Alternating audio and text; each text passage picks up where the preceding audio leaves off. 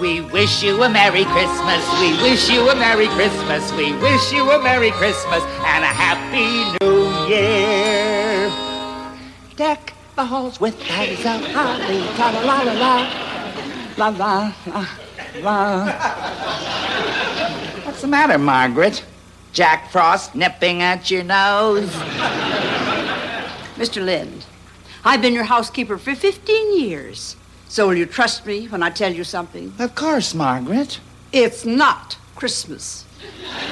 Why don't you go dust?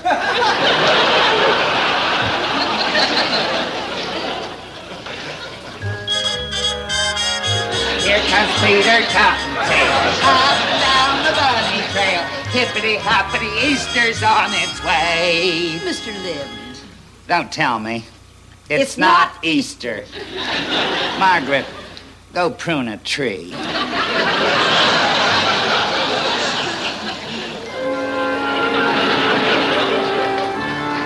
My funny Valentine, sweet comic Valentine.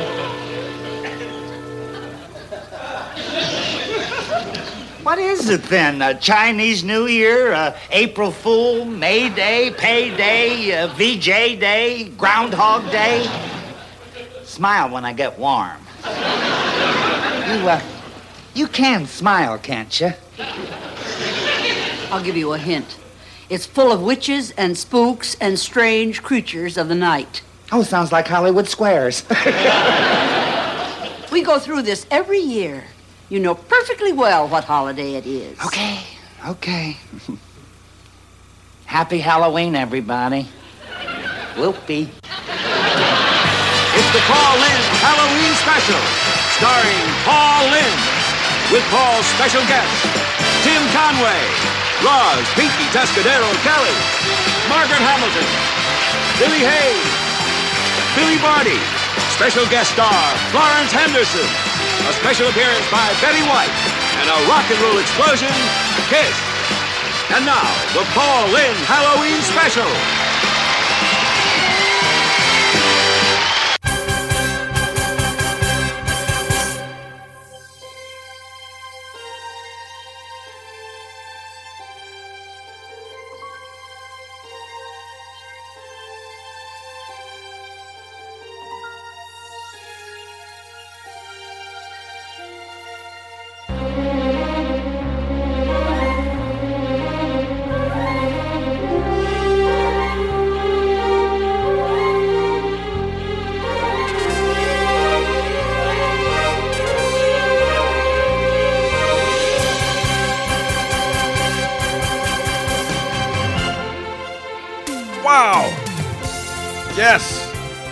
The Dave Juskow Halloween special is here tonight. Look at all the clips we'll be playing, yay! Everyone thinks I am totally gay. Woo! Hi everybody, how you doing? wow, what an intro! How are you, everybody? Dave Juskow podcast uh, coming out of nowhere with some uh, different kind of music today. I don't know what's happening, and uh, playing up front. What the? You know what? I hate myself. The Paul Lynde Halloween special. Oh, it happened. I mean, those of you who know the show probably know about it, but for Christ's sakes, this show was what they call a complete well i suppose they call it a gay train wreck um, i had never heard about it. I don't remember it as a kid. I think it probably you know it aired once and never aired again. I'm pretty sure abc was uh, terrified that they aired it. It's horrible. I've i've really never actually seen the whole thing. I've seen it in pieces and i actually went to when i was thinking about it i'm like you know what? Like yesterday i was thinking why am I not doing a live reading of that show for the podcast? And then I was like, why am I not doing a live reading of that show at the Comedy Cellar? What's the matter with me? I must be the stupidest person on the planet. That is the funniest thing ever. So, yeah, I'm pissed at myself. I, I can't believe I never thought about that. obviously next year I'll I'll, I'll plan it. Next year I'm going to do the Paul Lynde holiday special. Now, granted, the reason I think I thought about it because I actually went to a live. It wasn't a reading. Somebody at a very small theater many years ago. I actually went with Tom Shalhoub. Now that I think about it, um, we somebody else invited us, and I invited him, and we went to see them perform a Hallow, the Paul Lynde Halloween special, and it was not good. Um, but I can make it good, and it, it'll be classic. I think. I mean, it's so bad, uh, and nobody knows what it is. But you know, it's Halloween and it's a special. The the problem is, uh, I don't know who I get to play all the parts because. You know, I do all the parts. I mean, we're talking about Paul Lynde. Obviously, I'm going to play that. And then Margaret Hamilton, your little dog, too. I mean, that's at the beginning, that's who he's riding in the car with. Margaret, I understand, you know, oh, you, we didn't see that part. That's right. Uh, uh, that that's his housekeeper, Margaret Hamilton from The Wizard of Oz, the original Wicked Witch of the West. And okay, so I don't know if you've seen it, but one of the sketches is he goes to a haunted house that the Margaret Hamilton is driving him to when before she becomes the witch, and it is inhabited by her sister. Get ready for it, Witchy Poo from HR Pufnstuf as we're going to be talking about more next week uh, with my guest, Mr. Mitch Watson, the great Mitch Watson from uh, DreamWorks Animation. That is next week. Now, again, this this Paul. I mean, what what is the matter with me that I'm not doing it? I mean, I I, I have to be the stupidest person. I mean, he has an opening monologue and that alone i, I mean I, I think i don't know about the reading i, I think you just got to memorize it and do it It was my Avon lady. All right mr so I joke gave her a box of ding dongs. That- what's the difference listen to him he sounds you know, So they got no sense of humor. She smeared my windows with soap on a rope. the next kid just wanted to use my bathroom. I said, trick or treat. And he said, now or never. when I was young, Halloween was different. There was something about me that, uh, that stood out. In fact, everything stood out. I was fat. it's so funny he's just standing in front of a pumpkin doing a monologue it's it's so i need to do a halloween special I, I think I just need to always do a Halloween special like this, like a bad Halloween special. You know what I'm talking about? I need to just make a bad 70s variety show. I've been planning it for years, and now that they have Netflix, you can actually do it. I mean, I never saw Bill Murray's show. I wonder if that was like that a lot, you know? I mean, they have Kiss on this show. Kiss, you know? And, they, and they're awesome in it, and they sing this song.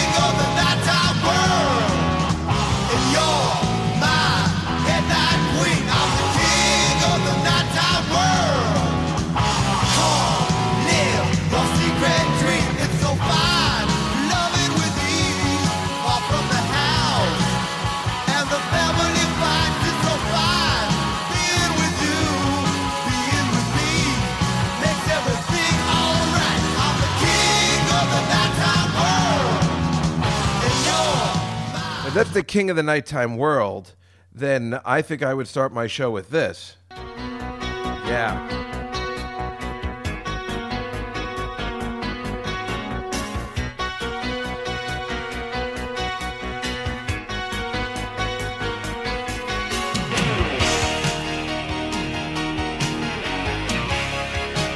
Recognize it yet?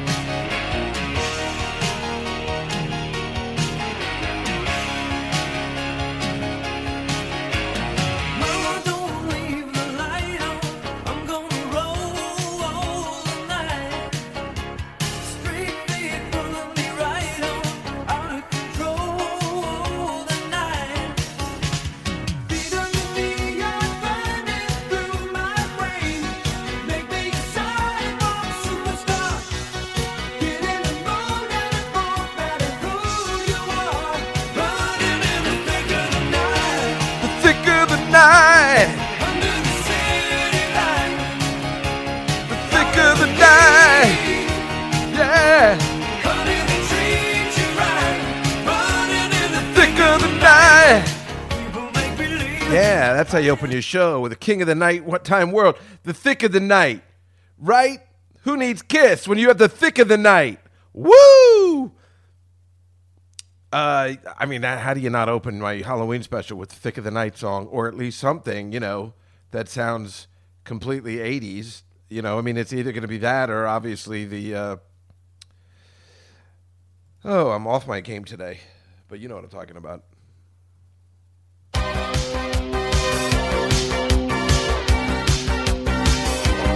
Push it to the limit. Welcome to the Halloween special, everybody. Well, I don't mind telling you, it's been when I was a kid, I was fat. People used to come trick or treating around my house, and I would say, and they'd, be- they'd ding dong, and it was the Avon lady, and I gave her some ding dongs. Could you endure an hour? of- oh, what's the matter with me? Why do I want to do that so badly? And you guys know you want to see it. Who are you kidding? You know damn well you want to see me do a Paul Lynde Halloween special, let alone just a regular Halloween special, but I don't see how I would be able to not just do it as Paul Lynde. Every year, we'll do a different one. We'll make up a new Paul Lynde special. I'll just play Paul Lynde. It's so obvious. Oh my God. How am I not doing that? What's the matter with me? Why? Why? oh, oh, I need to do it immediately. You know what I was thinking of doing today? Uh, if you heard last week's uh, podcast with uh, Rachel Butera, who, who's lovely and delightful, again, you know, for me, I mean, people have told me they don't know the difference, but I can tell the difference. There's something wrong with the sound quality. It's just not as as crisp as it is in my stupid apartment with with no, you know, I mean, they got a state of the art facility there, and it's just not crisp enough for yours truly. And you know how upset I get about that kind of stuff. Um, so you know that's the only thing that drives me crazy. Otherwise, I enjoyed the show. Obviously, the clips aren't very good there because they're playing on the speakers. What are you gonna do? I had a really good time. Uh, this week, I think I don't know what Vanessa and I are doing. Vanessa, my manager, she really does. Um, she's just stinks. I, there's just no other word for it. It's really bad. So I got to rethink my whole future, uh, and I'm back on myself again because I got to gotta you know I got to figure something out because she's useless. I mean, really, I feel bad. She's obviously a very nice person, but we had two meetings again. Every meeting we've ever had has been canceled. Every single one. We've never had one. Now she got me that studio, which was lovely. But if you think about it, like I can just bring my equipment and go interview those people. Well, anywhere really. I can get a hotel room and do it. I can Harvey Weinstein it up and just invite people, and I'll sit in my bathrobe. And you know, I guess as long as it's guys, it's okay. I suppose Rachel would would be a little uptight about it, but uh, the guys don't care, right? I mean, up until two weeks ago, that was acceptable. Now I guess you can't have anybody in your hotel room. You know, I filmed a bunch of Dr. Katz stuff in a hotel room. Uh, I didn't think any of it then, but now, now you got to second guess everything. This Harvey Weinstein, and how great is it? Okay, so two weeks ago, I told you that I had a problem because this guy was ruining my thing with a sober companion. Well, now it's out in the open. It's Ben Affleck. It's Ben Affleck. You know how much I hate this guy, Ben Affleck. I did an entire podcast on what a douche this guy is. His ancestors were slave owners. He's trying to cover it up. Now he's trying to cover up. He didn't know what Harvey Weinstein. This guy sucks. And somebody has to stop Ben Affleck from doing anything. He stinks. He's covering up everything. He's looking like he's going to sober companion. He's taking pictures. It's all setups. Uh, you know, with his kids. Oh, I'm a good father. He stinks. And now we know for sure. It's like always when there's like a chaotic thing, this guy is a problem. Ben Affleck ruined my weekend that day because I was dating that sober companion, and then I, I just, I mean, I can't even believe. And I could, I didn't want to say it is. Now I'm telling you it is. There's pictures. It's all over the place. Who gives a shit? And now he's in the news because, of course, he knew what Harvey Weinstein was doing. Now I didn't know what Harvey Weinstein was doing. I certainly know what other people are doing. James Toback, I think that's his name, right? James Toback. James Toback uh, is all out now. Now there's like 2,000 women coming out. James Toback was a director and a producer and a writer who apparently used to prowl Central Park and look for girls. Now I've seen. Now first of all, James Toback, I've heard, was a scumbag since 1987 when he directed The Pickup Artist uh, with Robert Downey Jr. Did I hear it from Robert Downey Jr.? I'm not going to say. But uh, obviously, you know, I got a connection there. So when he was making The Pickup Artist with Molly Ringwald and shit, somehow, I remember this story in 1987. I don't know why, or whenever that movie was. I remember the turmoil of that movie. I remember either reading it in the papers or knowing inside information. I don't think it was a secret. I tried to look up some stuff online about it, but there was no information. James Toback was so fucked up and he's so messed up on drugs and whatever fetishes he has, he didn't even complete the movie. From what I was told back in the day when The Pickup Artist was a horrible movie with Robert Downey Jr. and Molly Ringwald, but it sticks in my mind forever for some God knows reason because there were only three movies that came out a year back then. Warren Beatty had to finish directing the movie. Warren Beatty had to finish directing The Pickup Artist. Why was Warren Beatty producing that movie? I don't know. I don't know the connection because that movie came out before Bugsy, which James Toback wrote for Warren Beatty. There's some sort of connection. My connection, my guess is the connection between James Toback and Warren Beatty, who I believe are maybe 10 years apart, was being poonhounds.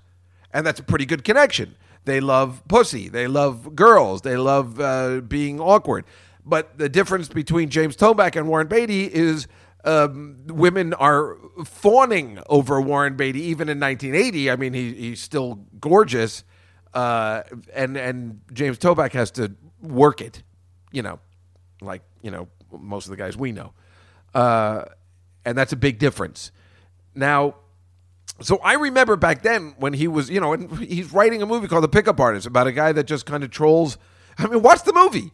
It's written about a guy that does. It's written by a guy who does exactly that. He just loves hitting on women. And I'll never forget that movie. Danny Aiello is like this diner owner, and he goes in there. All that's I remember. I'm remembering this from the only time I've seen it in 1987. I don't know why it sticks in my mind because it was so stupid. Uh, Dennis Hopper, I think, plays uh, Molly Ringwald's dad. They have to get him out of trouble. They got to go to Atlantic City. I remember because they go to Atlantic City to win money for Molly Ringwald's dad, and she wins. And I was like, I got to do that. Um, and they're in this little mini car that Robert Downey Jr. has, and he rides around, and she's a teacher. I remember the whole thing, but it's all about a guy that just hits on women wherever he goes the park, the school, the museum. He hits on girls. That's the thing. So, you know, in 1987, who gives a shit? That's a fine movie. Uh, it's a fine premise, but it's clearly written by a guy who does that. Because who writes a movie like that? You know, I, I don't think I could write a movie like that because when you write a movie, you usually have to write a movie about something you know. It's got to start that way. So I don't think I'd ever come up with an idea saying, "Hey, let's write a movie about a guy that just picks up women all the time." I don't think I would ever have an idea. My idea would be, "Let's write a movie about a guy that always has trouble with women." I mean, that right? Isn't that how it works? It's like when I uh, sometimes when I talk about Schitt's Creek. The problem I had with the first season of Schitt's Creek is that Eugene Levy's son, who is the writer and probably the creator of this show, was was he gay? Was he straight? Uh, and you know, it was it was bothering me uh, in the sense I don't. I was just like, this is annoying. I, I need to know because I need to know why a guy who would create a show, uh, a straight man, would. You know what would be great if my character was totally bisexual. I, I'm sorry, uh, but as a, a writer and a comedian and a, and a straight straight man, you know, technically, right? Um, I can never see myself writing a script for myself and all the things that I ever think about where I'd be like, you know what would be interesting in this? If I played a gay guy. I, I don't think I could ever do that. I mean, this is what guys do in the movies. This is why Harvey Weinstein does what he does. We're men. We we produce and write movies to get girls.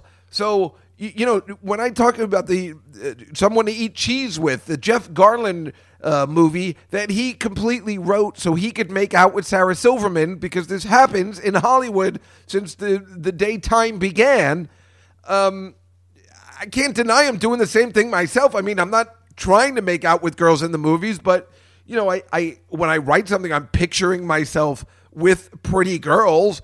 I can't deny every time I think about, you know, I'd really, when when I'm thinking about shows in my head to do, I'm not thinking about it to get, but you know, I can't deny. I'm like, boy, I would really like to ask uh, this really pretty comic that I know to, hey, would you be interested in being in this new show I have? I think it would be good for you. I can't, you know, because I am a guy. I'm a guy and I'm trying to meet girls and it's a great way to meet girls. Now, meanwhile, I'm not going to I'm not going to have her over here and be in my bathrobe when she comes over. Uh, in fact, I can't even show them crashing because I wouldn't even want to show them myself in a towel. So, where this Harvey Weinstein thinks it's a great idea to open when you look like a bag of shit to open in a towel when you come to the door, I, I don't know where he's getting that from. Uh, because the fact of the matter is, he could probably get super laid just by being polite and nice. Uh, there's so many desperate women who are dying to be in a movie. I don't think he needed to do any of that. When you look like that, but you're powerful and you have money, you know, things just kind of fall together. And I mean, look at his wife. She was so hot, and she's a designer. She's cool. Yeah, you wonder to yourself why you even have to go to those measures. But obviously, he's got a problem. He's got a fetish or whatever it is. But the thing about what I was going to say about James Toback, uh, going back to it, is that you know, like I've known he, he's an idiot from day one. It's just funny that it's all coming out now. And so this guy used to troll Central Park. Now I remember a guy. Um, this week, my guests were supposed to be Vincent Masso, who we've talked about on the show, who played the character, and we're going to get to it. Of Bobby Barbarino. I swear to God, on Welcome Back, Kotter took over for Vinny Barbarino, playing his brother and the great Larry Moss, who I have been talking about for two years, and I was going to introduce you to. Larry Moss has got a new DVD out. He's an, a legendary acting teacher. He's the he is the new Stella Adler or Lee Strasberg uh, in Hollywood, in uh, the American theater. I swear to God. And I've talked to you about him a hundred times. You know, when actors are around and they meet him. You know, and you're you're going to get to meet him. He was supposed to be here today, uh, taping this on Wednesday, coming out on Monday. Uh, but uh, he couldn't make it, so we're going to try again next week. We're going to try again next week. He's promoting a new DVD. He's, I hope he's going to be a fascinating interview. Sometimes he's very secretive. He is very secretive about the clients. Now, meanwhile, you can say he's very secretive about the clients. You go to his website, and you know it's all like Leonardo DiCaprio going, "Larry's the man," you know, whatever. The, you know, all these people. Let alone you can't be secretive when Sutton Foster and Helen Hunt and um, who's that girl from Million Dollar uh, Baby? Uh, you know, that girl looks like a man. Uh, when they're all saying thank you, Larry Moss, so it's not really a secret, is it? Uh, but he is the most coveted acting teacher on the planet right now, and he's going to be here in my living room, hopefully next week. But he was supposed to be here this week, and uh, geez, I don't remember where I was going with that. I totally got thrown off guard. I know I was talking about creepiness in film and all that kind of stuff, but uh, I got thrown off. I'm sorry. I'll try and remember my place later. But we're talking about. Oh, I'm sorry. I do remember now. Uh, I was talking about this guy uh, who Vincent used to work. with, This guy Chris Lamb. I'm just say his name. It doesn't matter anymore. Uh, he, I think he's uh, a mess. I don't think he listens or whatever. But the, it doesn't. The point is, this guy was a bartender, and he was. I don't want to say he was a poon hound because I don't know how much he got laid, but he would go out on the streets, not on purpose. He just had the balls as a man. You know, you're like, God, that guy's got balls to go up to women on the street and be like, God, you're beautiful. Are you a model? You know, he had the line, and then he goes, I'm a photographer, and and what if he did it a hundred times, maybe um, three times, it would work, and the girls would come back, and he would take pictures of them, and then he would try and get them to take their tops off. Uh, but I swear to God, I mean, I know this guy really well. Yes, of course he wanted to have sex with them if that worked out, but he didn't do it in a creepy way. He wasn't a creepy guy. If the women, he wouldn't force them in anything. But when they got there, they tried to do get their tops off. I know many women where they fell for that. Uh, his photography stuff was horrible because he was usually totally hammered. But he was a nice guy. But he was just trying to get laid. And if photography is the way he got laid, then that's the way he did it because all of us don't produce major motion pictures that garner Oscars. So we have to do whatever we want. So now, if you tell, I mean, this guy would go to Central Park and hit on women. If you're telling me you're not allowed to go do that anymore, we're all screwed. Now, I'm not saying that this James Toback was obviously an asshole because he was doing some real fucked up shit. Uh, you know, but he, but yeah, he would use the friends. He was use the the. He was friends with Robert Downey Jr. and obviously Warren Beatty, and and he was, And you, I mean, heck, how many times do I say like, ah, you're talking about my friend Sarah Silverman? Uh, yeah, uh, you like cock, right? Uh, yeah, I mean, I mean, what are you supposed to do? But this guy was a sleaze and a half. I've known him for like twenty or thirty years. He, he was a horrible, you know, he was just a drug addict and a mess. And how, you know, how he got to continue to make movies in Hollywood is a miracle. Obviously, Robert Downey liked him and felt and took pity on him. It's amazing that those two worked together again after the nonsense that was the pickup artist, where Warren Beatty has to pick up and start directing for a guy because he's a complete mess. I can't believe nobody else knows that story but me. It's so weird. It's got to be somewhere. I looked up the pickup artist on Wikipedia. There's no information in it. Maybe it'll pick up, or maybe it was a secret. And you know, heck, it's been 30 years. Who gives a shit? It's been exactly 30 years. I'm pretty sure that was 1987 why I had the inside information on that then, or maybe I just kind of was always into the entertainment news. I don't know. I just remember it. I remember it. I guess because anything that had Robert Downey Jr., I used to, you know, kind of be drawn to to see what uh, this guy was up to. You know, because I just, you know, he was just such, uh, you know, I was like this guy. And you know what's funny? I watched Spider Man Homecoming last night. Boy, that movie was terrific that was really really fun. It was a good Spider-Man movie. Um, and Robert Downey Jr. He's he's so good in it. it's like it's, and then you just think I was like watching Weird Science right after it, and there he is. You know, 1985. He's so young. This guy's been making movies for 30 years. Um, it's so funny, but you know, he's just uh, he he is a good actor, but he's such a prick. You know, like, but that's but that's his character too. So he found a way to work it out. It's uh, think about all the people that you know and this guy's been able to not only just um, you know keep it together, well, not keep it together, but to to be in the focus of people and A list movies for years. But I mean, to, to, to A list, I'm talking about. I mean, money making movies. I mean, wow, you know, and then to get into the superhero franchises, Jesus, you know, he hates it at this point, but wow, what a what a rack this guy and completely undeserving in a way. But then you could look at it the other way where he's like been working for so long. Why not deserving? You know what I mean? It's hard to make it as a child actor because that's what he was for sure.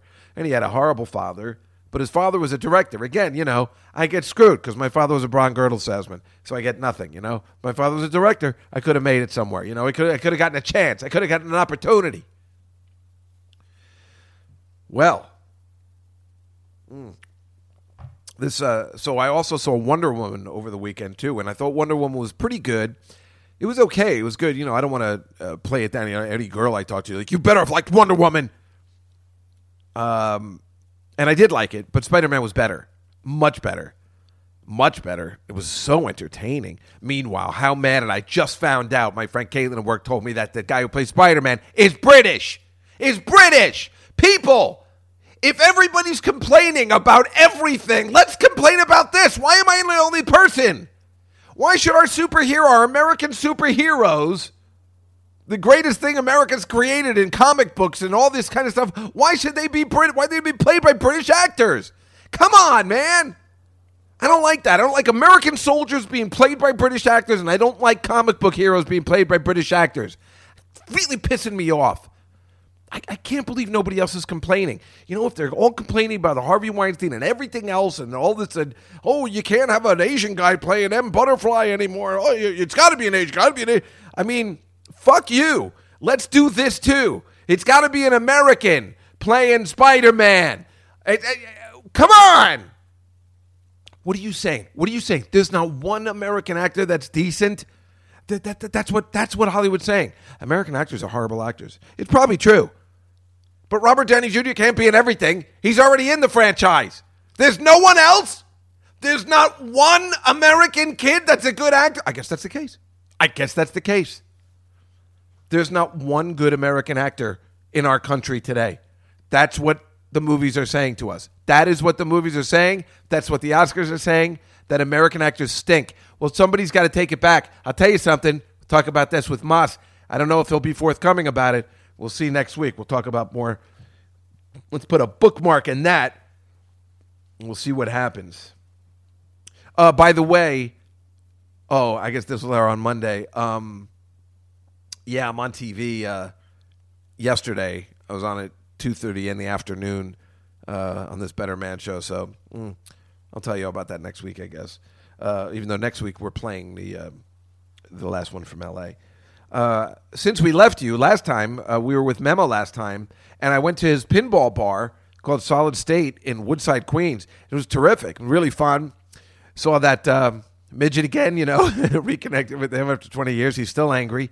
Uh, he's very angry. He's yelling at Memo. He's yelling at. There's nothing funnier than an angry midget running a bar.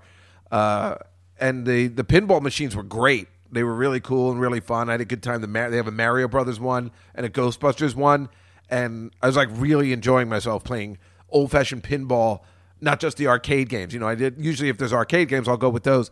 But the old fashioned pinball was really fun. I wasn't doing horrible. I wasn't doing horrible. I think uh, you know I can do better, uh, but uh, that was really fun. The bar is great, and it was very convenient to get to. Uh, it's right off the seven train, so that's pretty good. Um, and the day after we did our podcast last time, I went to Arthur, uh, Artie Lange's birthday dinner, uh, and her sis- his sister put it together. And you know, Artie, he just starts inviting everybody. He's like, "Oh, come to the birthday, come to the birthday," and and Stacy was getting crazy nervous because you know she had it, it. It's kind of funny. Why throw a party like that for Artie? She had it where it's like, okay, I've exactly. It was like that Mary Tyler Moore episode where the congresswoman's coming over and she and Betty White only makes enough food for exactly six, and Mr. Grant's got to put some back. That's what Stacy did, and I don't know why you'd throw technically a dinner party for Artie. you know, it just doesn't add up. It was a lot of fun, uh, but she was very nervous about the people. He invited um, Anthony Cumia and his girlfriend, and I guess the producer of his show, Keith, and his wife. And uh, well, I don't know whether they were invited. I think Artie invited them, and then they bought their wives. But everything worked out. It was fine. And of course, Russ and me and Attell, and uh, and she was just very uptight. I think her his mom was invited, but she didn't show up which is you know so Lange. Uh, but uh, we had a really good time. You know, that's the first, maybe the second time I met Anthony Cumia, and we had we had a great time. We really hit it off. He was terrific. We were having a great time. We were laughing. We were just doing movie lines the whole time. Uh, I, I don't think he knew I did the Godfather shows, which was really funny. He's like, "Well, you know a lot about the Godfather." I'm like, "Yeah, yeah." Uh, I think Artie had a really good time, and then I did the Artie and Anthony show uh, last week, and I had a really good time on that. Um, a really good time. I, I like this. Uh, I like Anthony. It's funny. I've, can you imagine all these years? I never, I never heard his show. I never met him before. It's so weird, uh, but I like him. I like him, and I like that. And obviously, I like Artie. And uh, I don't know what happened on that show. My, I, I don't know whether I was laughing so hard or my nose started running. It was so embarrassing because it's on TV. You know, it's so funny. The one time I do somebody's show, like a podcast, and it's televised, and or you know streaming and uh, I, I gotta blow my nose well i used to have to do that at artie's all the time because i was crying all the time but at least then i could get up and i can get a tissue you know here it's very embarrassing thank god they got the producers were cool and they bought me a, a kleenex i mean how embarrassing oh so it was like coming out it was like gross i was like really getting uptight about it um, but that was fun too that was really fun doing that. I got to say, and also did the uh, roller derby last Saturday where the girls won. And I, I got to say, I think I did I, I I did a good job. I was by myself, and I think I'm getting the hang of like doing it. I wish I could do it by myself all the time. I can't stand this other twat that they have. Maybe they'll let me do it. But I did so many podcasts last week. So I did Artie and Anthony. I did the Keeping Joe podcast with the Sam Morril, uh, Phil Hanley, Joe Machi podcast. Uh, and then I did David Feldman's podcast on Saturday with Mateo which was really fun. But I, I didn't think I was doing a good job. But Feldman, he just loves when I do the. I don't know. He just finds it so funny, and I like Feldman a lot. Um, so that was really fun. That was on Saturday, and we ended up talking about uh, because Mateo, who I I gotta have on the show, does an amazing Liza Minnelli imitation. Now, obviously, all I want to do is have Scotty in here, Liza's publicist, with Mateo doing Liza he's gonna Scotty will get so angry that oh, it's like I gotta televise it because I don't know how long he'll stay when Mateo starts doing damaging stuff. But Mateo's invitation is so good that Scotty's got to shut up and just uh, realize that it's so awesome. But it would be so funny to get the two of them in here, right? I'm gonna try and work that out. Um, meanwhile, he did the Liza Minnelli, and we were just talking about like, wouldn't it be a good idea to just interview Liza Minnelli like a joke, like you know, like I could do it, or Frank Santopadre could do it, like interview Mateo playing Liza the whole time, which maybe I should just do that on this show. He said uh, they were doing it on Race Wars, kind of, but I, I should just pretend to do. We should like kind of script out a little something. Mm. But then I was telling him and David about the a classic, not really classic, but this I've been thinking about it my whole life because I've been thinking about doing something like in character where Frank Santopadre, uh, Gilbert's uh, co-host, interviews me as I'd always thinking about Charlton Heston, you know, like. Um, now, Chuck, you had done uh, Soylent Green. Yeah, it turns out Soylent Green is people. Uh, sorry, spoiler alert. Um, so anyway, there was an old SCTV where Martin Short is in a character as Brock Linehan, I think that's his name, and he is interviewing for nine minutes. He's interviewing Dave Thomas playing Bob Hope, and and it's so it's so more brilliant than anybody could possibly imagine that that more brilliant than Saturday Night Live could ever do more brilliant than any sketch you've ever seen because they let it play out and they nine minutes maybe there's a commercial break in between but they don't go crazy they don't go for big laughs. They pretty much pretend and it could have been anybody but martin short is just as funny in character interviewing. You know martin short is clearly a genius. But dave thomas's bob hope imitation was so good and nobody else does it that they just really gave him a forum to do Bob Hope as if he was being interviewed with the most ridiculous questions, but they but they let it play. And it's a, I'm going to give you a piece of it. I'm not going to play the whole thing, but if no, I want to.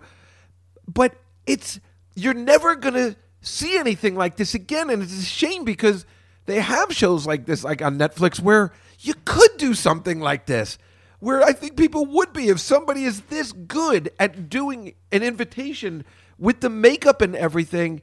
Why not take a chance? He has been called an American institution. He's been able to call over nine American presidents friends. And for over 50 years, he has made us laugh at the lunacy of the world around us. I'm Brock Linehan, and my very special guest today on Stars in One is that intriguing compilation of complexities, octogenarian Bob Hope. Cleveland, Ohio, 1908. And a six-year-old Leslie Towns Hope sits in the Alhambra movie cinema, awaiting the first reel of the first film he will ever see. Was that the first time that you fell in love with the concept of cinema? Boy, that's wild. That's amazing. Who does your research here anyway, Methuselah? If you were making films today, Yeah. what kind of comedies would you be gearing the public toward? Well, I don't know. I mean, when you take a look at a horror movie like Psycho 2 and it gets big laughs in the theater, I was there. I was in the valley watching that, and I saw Tony Perkins just send them into the aisles in ways that I wish I could, you know. I mean, when he opened that drawer and looked at that knife, they were just like, you had to pick them up off the floor with spatulas. They loved that. But, uh, so I don't know. I, I think I'd do horrors if I was doing comedy today. Funny horror movies. Yeah. Who might you use of the current crop of fellow comedians? What, do you mean those National Lampoon kids? Whoever. No, I don't A Madeline Kahn, perhaps. Can you imagine Kahn and Hope? It could be intriguing. Now she's more Mel Brooks, you know. She's not really. I, I don't really swing with her, you know. I th- I, she's into that kind of a, kind of a Mel Brooks zaniness that I never related to. You know, he does some stuff that I really don't understand. You know, he did a movie, silent movie, where he didn't talk in the whole movie. How can anybody do that these days? Would you like to tell us a little bit about your next special? I'm sure you want to promote something. You rarely appear on a show without a reason of your own. Geez, you're unreasonably bitter. No, I don't have. I don't have anything to promote right now. You know, I'm just kind of taking it easy. I'm, I'm as you'd say, between gigs. Vietnam. I- A war- Let's let's leave this area alone. Come on. A war that many regret, Mr. Hope. Yeah, I guess they Do Do you? Do you not feel the alienation of the youth that took place during that war for you Are you kidding me? This is fucking brilliant. It's uh, he's asking about Vietnam. Now, Let's leave that alone. It's it's like a real interview. It's it's insane. It uh, this, it's amazing, right? has been a youth market you were never able to recapture, and therefore led to you retiring from films in 72 with the exception of the Frank Oz participation? You know, you could you have a way of asking a question that makes you forget what it's all about by the time you get to the end. You got you, you when you stop talking, it's like walking to the edge of a cliff. I have no idea what you just asked. There's something about Vietnam. Vietnam. Yeah, that bummed me out. I really I blame the whole thing in Vietnam on the French. They've been weasels from the from day one. I did Paris Holiday with Fernandel, and I found out just what kind of weasels the French are. You know, they may love Jerry Lewis, but I don't have a high regard for them at all. How does Bob Hope stay in shape? In- I get up in the morning at about six o'clock and I have a bowl of stewed fruit, and then I uh, then I go and hang from a bar for about an hour, and uh, then I make a couple of calls. hang from a bar or go to a bar?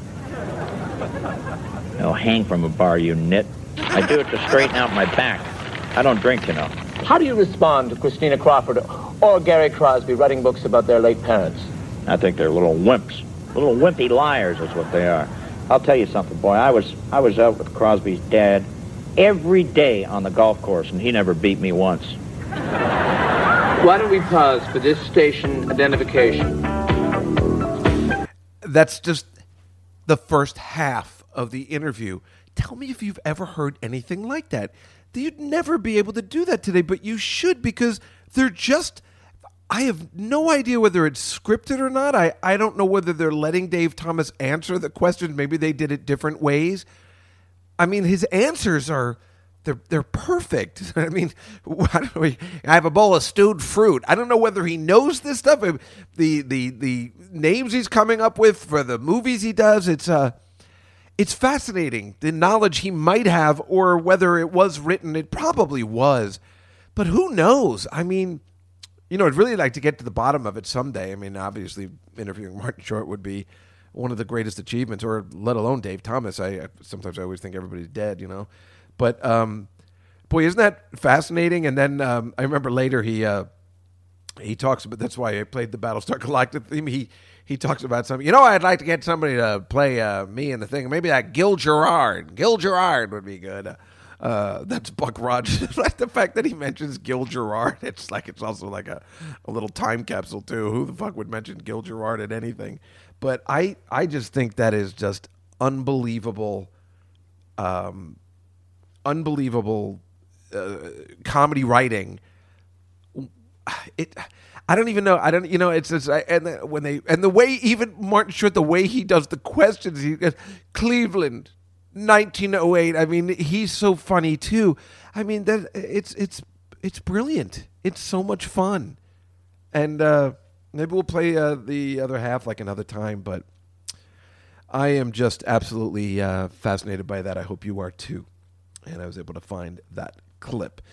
Um, also, last week, as I told you, my sister and I, uh, to uh, just complete the homosexuality thing, went to go see Andrea McCardle at 54 Below.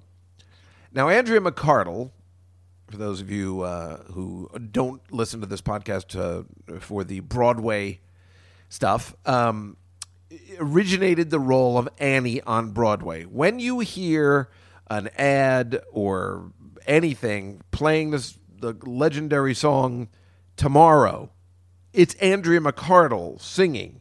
Wait till you meet this young lady in person. She is the young star of the hit Broadway show Annie. She created the role that great opening night on Broadway. We asked her to fly in from Los Angeles, where she's just completed a new movie for NBC called Rainbow, in which she plays young Judy Garland. She has an extraordinary voice, and she's all of 14. She's going to sing her hit song from the Broadway show Annie tomorrow. It's called, here's Andrea McCardle. Andrea?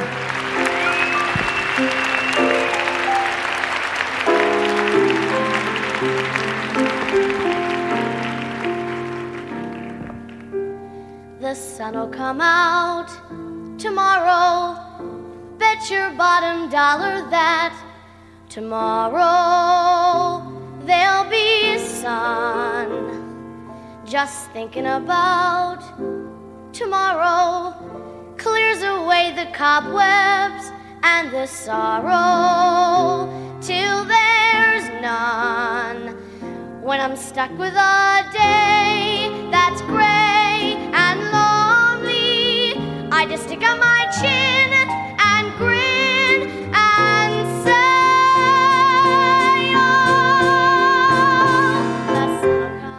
come out." Uh, that voice of hers was amazing because it was like you know she she was a belter, you know, like we were talking about last week, like Ethel Merman, you know, and that's what made the song so powerful in a way. Why it's, I mean, it's you know everybody's annoyed by it at this point, but let's face it, it's a it's an American standard, and uh, her voice was unbelievable in it. So.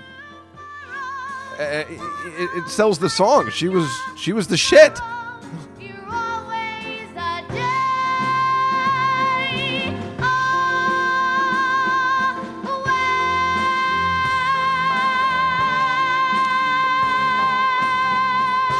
You figure she was doing that at uh, and when she, you know, if she's 14 now, she was doing that at 12 or 13 every night, eight times a week. You know, we always talk about that and how much it takes out of you. That's pretty terrific. Uh, on the Merv Griffin show, I took that clip from there instead of the standard uh, tomorrow one. I thought that would, and it's a, again SCTV. All I can think about is Rick Moranis doing Merv Griffin, and uh, she originated the role. Ooh, we'll be right back. And this is her singing it like in the cabaret uh, style. She did a new version. So the thing was, she didn't really, yeah, you know, she's not, you know, obviously she's not 12 anymore, but, uh, you know, it's not the same voice anymore, but still exciting to, you know, for me and my sister. Sun'll come out tomorrow. Bet your bottom dollar that tomorrow there'll be sun.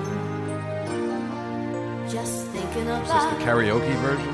tomorrow clears away the cobwebs and the sorrow till there's none. When I'm stuck with a day that's gray and lonely, I just stick on my chin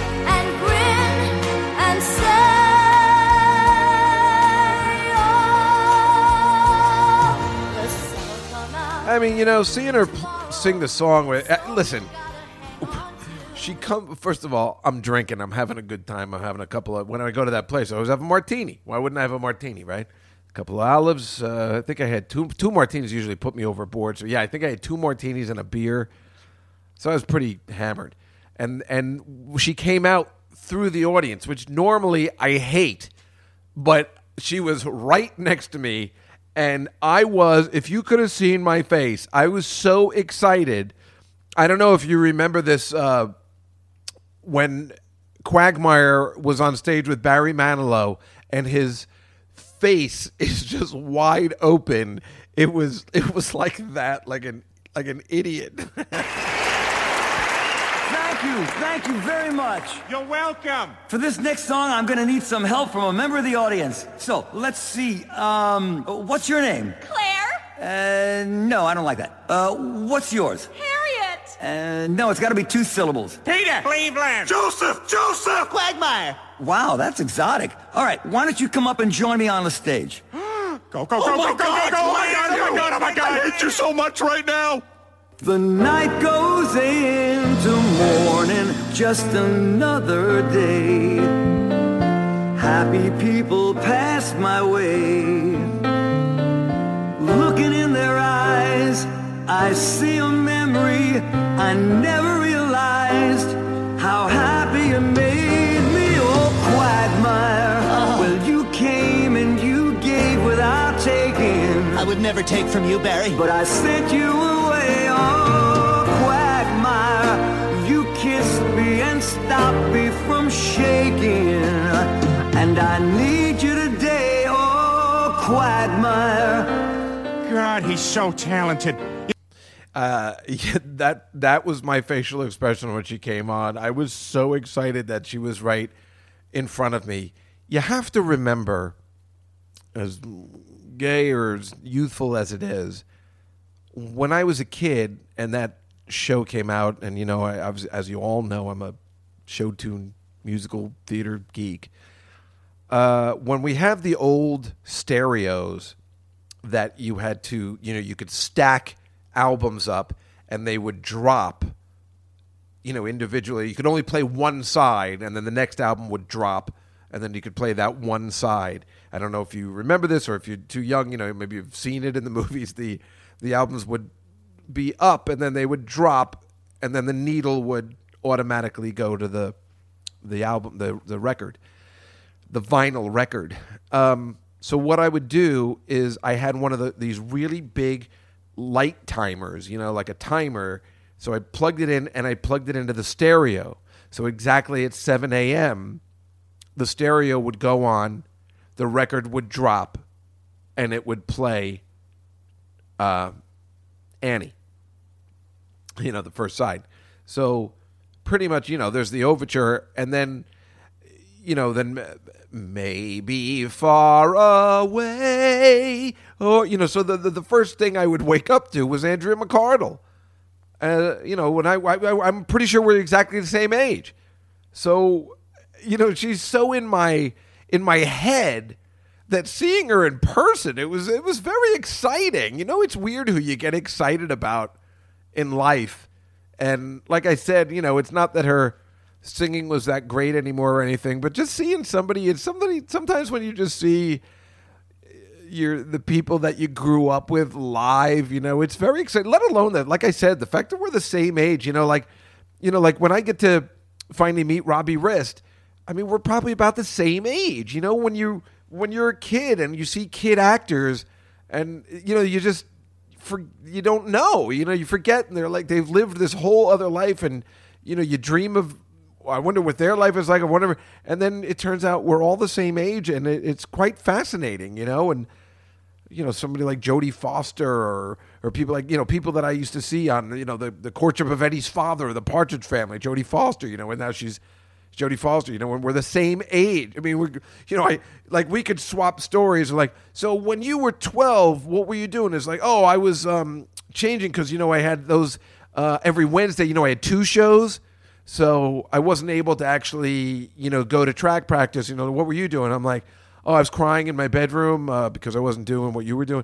Um, it, it, it's just, you know, it's kind of interesting and fascinating to, you know, when you meet I don't want to say my hero. I don't think she was my hero because, well, you know, I was going to say because I'm a boy, but meanwhile, I got to meet Andrea Martin and watch her perform, and I was just as quagmirey as uh, as I was for Andrea McCardle. So, yeah, I guess uh, you know, I just as as a, a man, can a woman, any you know, woman be a hero? But yeah, I have comic heroes. I mean, I'd like to meet Carol Burnett one day.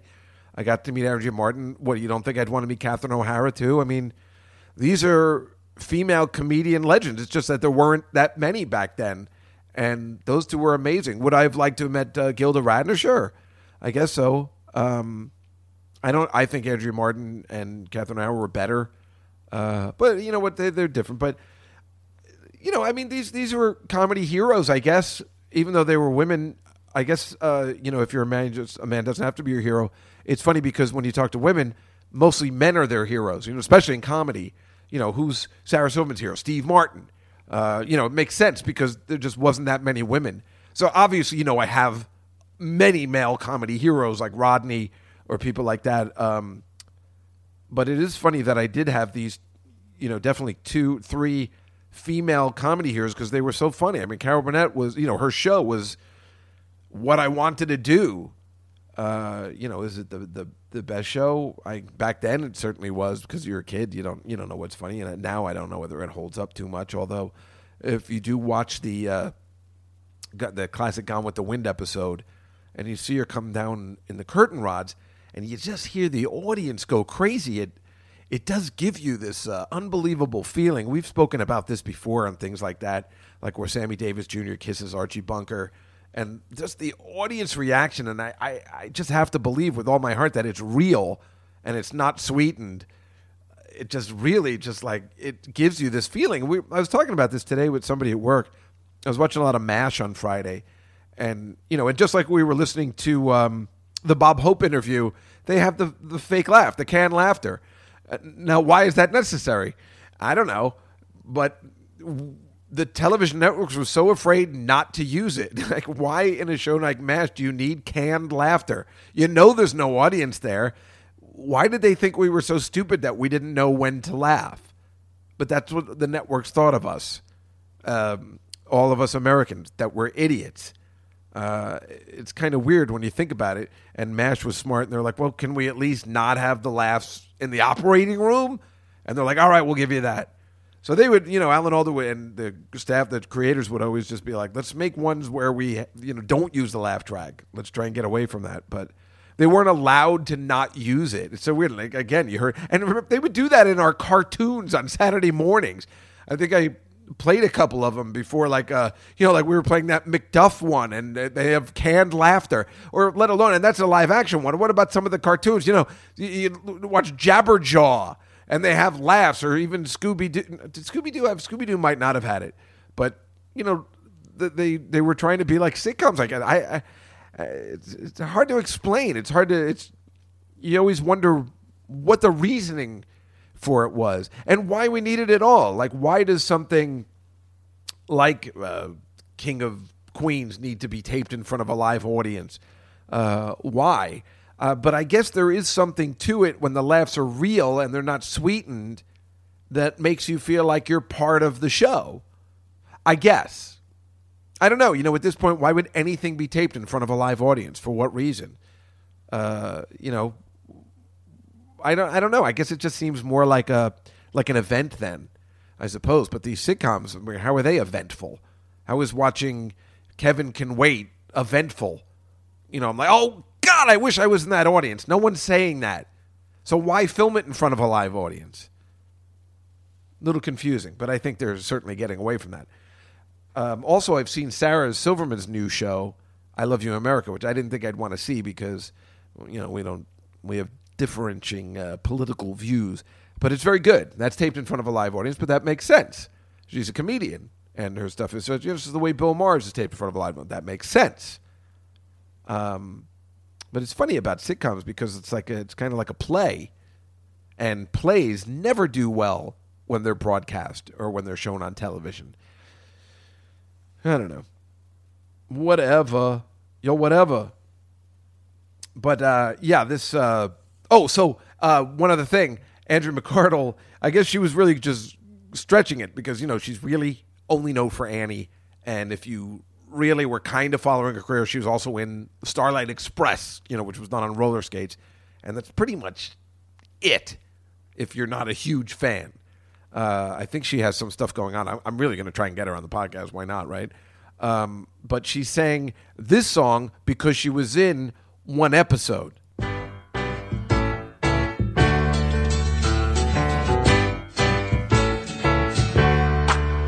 Welcome back.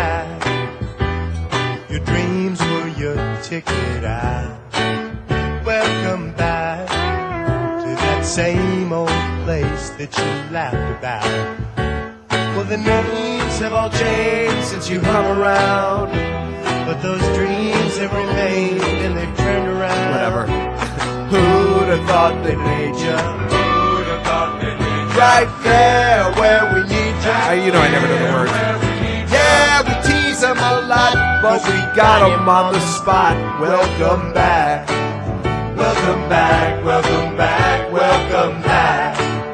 Welcome back, welcome back. Well, I guess that's it. What? The second verse? We always could spot a friend. Nobody knows the lyrics to this one. Welcome back.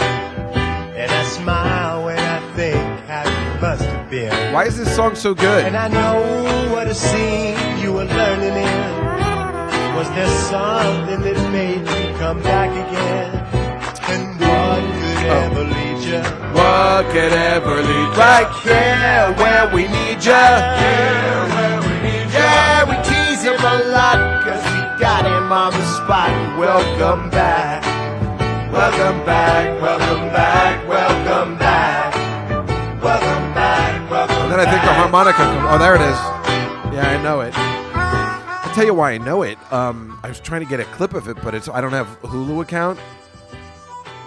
Episode 18, season one of Saturday Night Live with starring Raquel Welch, which I watched the other day because I I did I tape it or no, I watched it. I watched it on something, but I wanted to watch it because Raquel Welch was so hot back then. So I was like, just wanted to watch it. Watch, watching those season one ones are amazing. So this guy's on it, John Sebastian, I think his name, the guy who did it, and I was trying to get a clip of it because he sings this song, but he messes up at the beginning, and he has to start over, and it's awkward, and I can't find it anywhere. I mean that that's legendary. Uh, and he looked like a complete asshole, which is probably why he was never heard from again. But that song rules. And um, so she sang that song, which I mean, what's better than that? You know, what crowd is? What's what's who's she performing to? Who the people? The same people like Justin Bieber going to be there? We were thrilled to see her do Welcome Back, Kotter. So she played Horshack's uh, sister in one episode. Doris Horshack. Well, Doris, you gotta understand, Mister Kotter. Uh, Doris Horshack. So she was on Welcome Back. Ah, man, isn't that cool? And she's like, she's proud of it. Thank God, right? Uh, so that it was a fun show, and then we went to this uh, place. My uh, sister and I, we had these uh, these drinks where they smoke, like um, what is that stuff? Uh, uh, oh my god, a bourbon, where they like they smoke. They bring out like a, a system, and they smoke it. And the more you leave it in there, the, the sweeter it gets, or whatever you're going to take it out. It's kind of fun, like a speakeasy. That was a fun night. Andrea McCardle, huh? What's she all about? Yeah, you know what I'm talking about. But uh, yeah, I'd really like to have her on the show. I feel like there was something else I wanted to talk about about her, but I don't think there is. What else did I want to say today? I think there was. Oh, there was one other thing about the uh, the Harvey Weinstein thing again. There's another thing I remember back in the '90s. Now I remember the James Toback thing in the '80s, but I and I cannot find anything. But I swear to God, I know I'm not crazy. There's a guy named Eric Schaeffer. He got lucky and got to direct a couple of movies, including one called, I believe, If Lucy Fell, with Elle Macpherson and Sarah Jessica Parker. Now, I don't remember the parties at hand, but I remember this particular director being obsessed because I always thought it was Ed Burns, but I don't think it was him. It was Eric Schaeffer, and I think he got obsessed with Elle Macpherson, who wouldn't, but I don't remember him or something, and he got in trouble. Like for stalking her and being completely obsessed. I could swear I remember that story. I cannot find information. I maybe need to dig a little deeper. I didn't do all that much research. And in fact, he made a movie that I think my friend Lisa Ullman was in on Showtime called Why Am I Not Yet Married? Wait, did I make that one? Uh, Eric Schaeffer, another crazy person, but but being obsessed with Elle Macpherson and and being in a towel and making somebody blow you are two different things. He he just got obsessed, and we've all been there. Uh, you know, who wouldn't get obsessed with her? But again, I think he made the movie so he could make out with Elle Macpherson. Now he did a brilliant thing, and I've done this before because you don't want to look like a fool.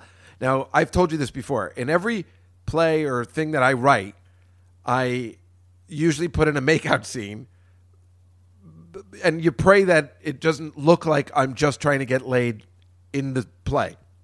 And so every other one, I make it so somebody else is fooling around with the girl, so it doesn't look like I'm doing it on purpose. Now, what are you going to do? You end up writing for yourself, and you know what am I going to do? I'm not going to have a woman in. I'm not going to. I wouldn't put in a kissing scene. Of course, I'm going to put in a kissing scene. But so this guy brilliantly, what he did in the movie, and I've never seen it because I understand it's a bag of crap, is he's married to Elle Macpherson and is so in love with Sarah Jessica Parker in the movie that he leaves Elle Macpherson. So then you're like, oh, um, yeah, that's smart because obviously if it was the other way, that's too obvious a movie. I believe the premise is, is that that they're so depressed. Is that what it is? That they're going to jump off the Brooklyn Bridge if they don't get married by the time they're 30. Some, or they're going to commit, yeah, they're going to commit suicide if they're not altogether married by 30. And he it's a shitty plot. It's a crappy movie. And for some reason, this guy is still around. But I know, And I'm waiting for the day that this guy gets busted, just like everybody else is. Everybody's going down. And you know what? You want to hear the theory? The theory? The theory all this happened after Hugh Hefner died. Right after, like the day after he died, all the secrets were let out.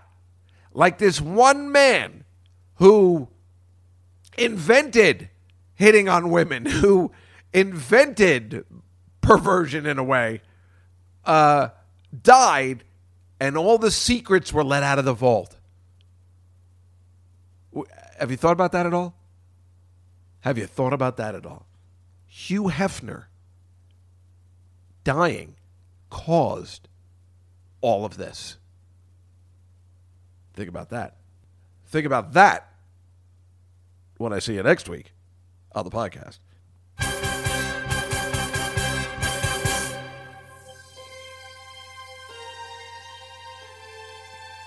Sink, let us sink in. Yes. Now remember, next week uh, we have uh, our last one from Los Angeles. That's going to be unbelievable, unbelievable. Oh, what? Last one from Los Angeles. Uh oh, it's happening. Remember, it's going to be Halloween soon. I want everybody to dress up and have a lovely time. Halloween 2017. Remember, next year we'll be doing the Paul Lynde Halloween special. Don't forget that. I'm not going to forget. You got to remind me too. Somebody remind me in, uh, I don't know, June. Somebody on Twitter remind me in June I was going to do the Paul Lynde Halloween special in October. I, I might not even need more notice if I want to do it at the Comedy Cellar. I'll find a place and I'll do it. I promise you. Anyway, next week we have our interview with Mitch Watson. I promise you it'll be an excellent time. We talk about, you know, remember his dad worked on Land of the Lost and HR Pufnstuf and all that stuff. So that's next week on the podcast. We'll see you then, everybody. A great time.